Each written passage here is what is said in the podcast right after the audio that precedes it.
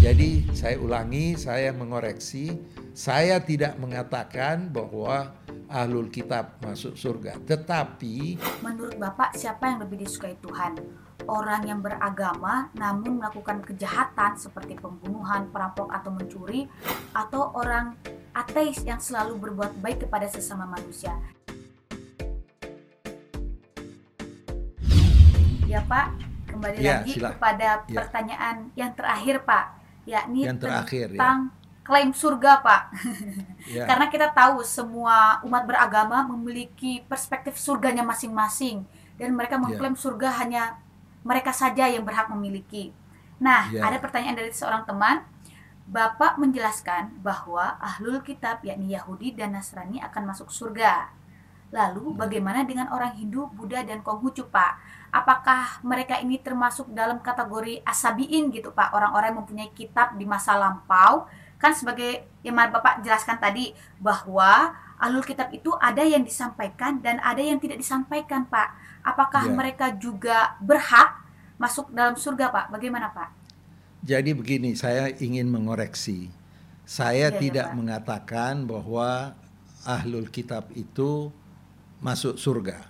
Saya hanya mengatakan dari beberapa ayat yang saya jelaskan di episode yang cukup panjang ya bahwa uh, ada dari kelompok ahlul kitab yang kemungkinan masuk surga itu uh, bisa kita uh, yakini karena apa? Karena di dalam salah satu ayat yang diulang dua kali kan ada innalladzina amanu walladzina hadu wan nasara wasabiin la khaufun alaihim walahum yahzanun.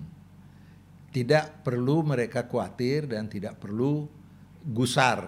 Artinya apa? Mereka akan selamat. Uh, saya juga sudah sampaikan bahwa walaupun ayat ini berulang dua kali dengan perbedaan redaksi yang kecil, tetapi umat uh, banyak mufassirin banyak dan boleh katakan mayoritas mufassirin menganggap bahwa ini adalah uh, mereka yang disebut di sini orang Yahudi, Sabiin dan Nasrani itu yang sebelum datangnya Nabi. Uh, ada juga yang mengatakan bahwa mereka itu yang sudah masuk Islam. Tetapi tidak sedikit pula yang menganggap bahwa ya kalau dia sudah masuk Islam tidak perlu disebut orang Yahudi dan Sabiin Iya. dan Nasrani. Nah, sehingga uh, mereka beranggapan walaupun kelompok ini tidak se- tidak banyak tetapi tetap perlu untuk di uh, di uh, disebutkan dipertimbangkan bahwa berarti orang-orang yang Yahudi, Nasrani dan siapa saja yang percaya kepada Tuhan, yang esa, yang percaya bahwa ada hari kemudian dan dia berbuat baik di dunia ini, mengajak kepada hal yang baik dan melarang hal-hal yang tidak baik, maka mereka itu akan eh, berada di tempat yang eh, aman. Ya. Nah, diperkokoh dengan ayat yang tadi saya sebutkan bahwa uh, ahli kitab ini laisu sawa, tidak semuanya sama. Ada dari kelompok ahli kitab yang konsisten terhadap agamanya, yang membaca ayat-ayat suci pada malam hari dan bersujud dan uh, percaya kepada Allah, percaya kepada hari kemudian, mengajak yang baik, yang ya'muruna bil ma'ruf wa yanhauna 'anil munkar wa yusari'una fil khairat.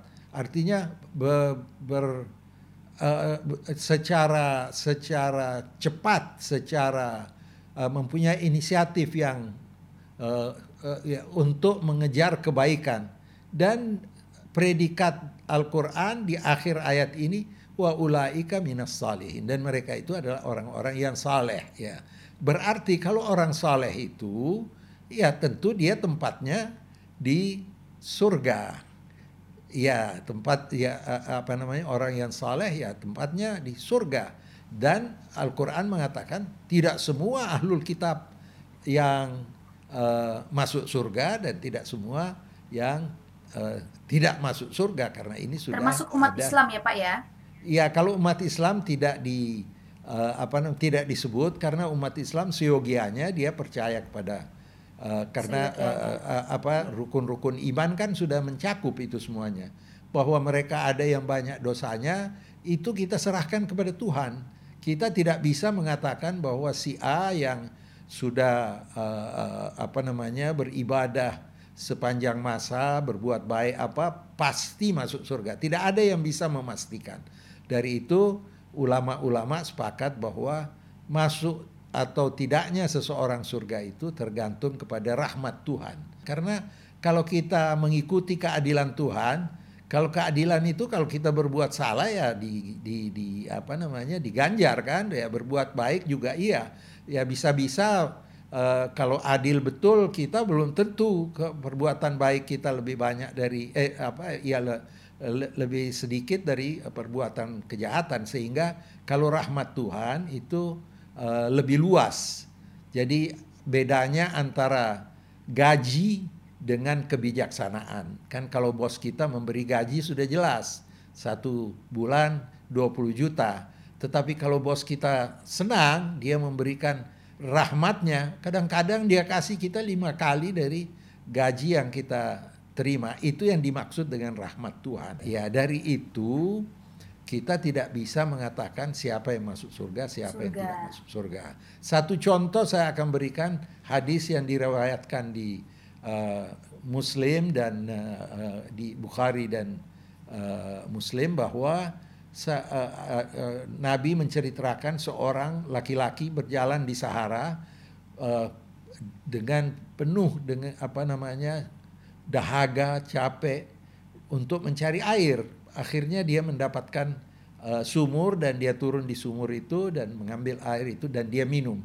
Begitu dia keluar dari sumur di, di depan sumur itu ada anjing yang sudah mengeluarkan lidahnya yang sudah tidak yang yang pasti kalau tidak ada air dia akan meninggal. Ada rahmat, ada rasa kasih sayang uh, orang yang baru minum di bawah di sumur tadi untuk memberikan air ke anjing ini Lalu diberikanlah air ke anjing ini. Rasulullah mengatakan, karena perbuatan yang begitu baik dari orang ini, maka Allah memasukkan dia surga. Jadi apa artinya?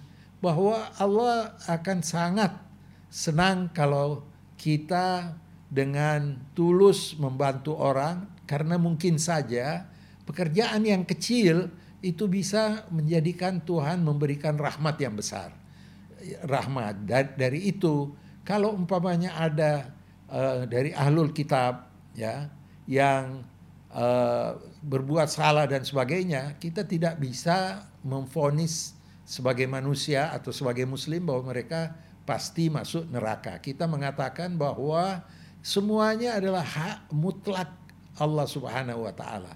Kita hanya uh, berdoa agar Allah mengampuni dosa-dosa kita dan juga mengampuni dosa-dosa orang yang bersalah karena kita selalu dianjurkan untuk berdoa bukan hanya untuk diri kita tetapi untuk orang-orang lain juga. Jadi saya ulangi, saya mengoreksi, saya tidak mengatakan bahwa ahlul kitab masuk surga, tetapi ada indikasi dalam Al-Qur'an yang secara jelas bahwa ada di antara mereka yang konsisten, yang yang tadi saya sebutkan yang berbuat uh, baik dan mereka itu digolongkan sebagai orang-orang saleh atau dengan kata lain masuk dalam golongan yang uh, dimasukkan ke surga Allah Subhanahu wa taala. Ya, Pak. Jika uh, soleh itu menjadi indikator untuk manusia untuk mendapatkan tempat yang aman dan mendapatkan rahmat, Pak, menurut Bapak siapa yang lebih disukai Tuhan? orang yang beragama namun melakukan kejahatan seperti pembunuhan, perampok atau mencuri atau orang ateis yang selalu berbuat baik kepada sesama manusia. Karena tidak dipungkiri Pak, e, di era sekarang ini saya melihat fenomena yang ada di influencer-influencer milenial kayak saya membaca di Instagram gitu Pak, ada anak-anak muda yang e, mereka itu keluar dari norma agama maupun norma masyarakat karena bagi mereka, saya mempunyai keyakinan selama saya melakukan hal baik itu cukup bagi saya tanpa saya terikat pada suatu agama. Jadi mana baiknya ini Pak? Beragama tapi tidak bermoralkah atau bermoral tanpa agama Pak? Uh, dua-duanya tidak baik. Berdoanya tidak baik. Jadi uh, jadi begini bahwa uh, kita berbuat baik sesama kita itu adalah anjuran agama. Tetapi mereka yang berbuat baik ini apakah untuk hanya berbuat baik atau sekaligus untuk mengikuti tuntutan tuntunan agama. Jadi kalau dia tidak mempercayai adanya Tuhan, maka di dalam Al-Qur'an juga disebutkan pada mas, pada hari kemudian nanti mereka itu akan uh, datang kepada Tuhan minta ganjaran. Lalu Tuhan mengatakan jangan datang ke saya, datang kepada Tuhan yang kamu sembah. Nah, kalau dia tidak menyembah Tuhan, ya per, per, pergilah ke tempat di mana kamu bisa meminta pertolongan dan kamu tidak akan mendapatkan pertolongan. Jadi intinya bahwa yang yang yang mem, me, yang mengerjakan hal pembunuhan dan uh, segala macam kekejian tetapi dia percaya kepada Tuhan yang Maha Esa tetapi karena uh, dia terpengaruh dia disebabkan karena didikannya yang tidak baik lalu dia menjadikan itu semuanya bagian dari kehidupan dia. Kalau dia tidak bertobat, maka tentu saja Tuhan akan uh, memberi apa namanya hukuman terhadap mereka. Tetapi dari satu segi dia tidak pernah mengingkari keesahan Tuhan, dia tidak mengingkari Tuhan, sehingga ada plus point di sini. Tetapi plus poinnya itu uh, yang menentukan Allah Subhanahu wa taala. Tapi yang jelas bahwa itu plus poin karena dia tidak menyembah selain Tuhan. Tapi yang berbuat baik ini juga dia juga ada plus poin tetapi dia tidak percaya sama Tuhan. Jadi dia mungkin saja di dalam Al-Qur'an juga disebutkan bahwa orang-orang yang berbuat baik di dunia ini maka Tuhan akan memberi ganjaran yang baik juga di dunia.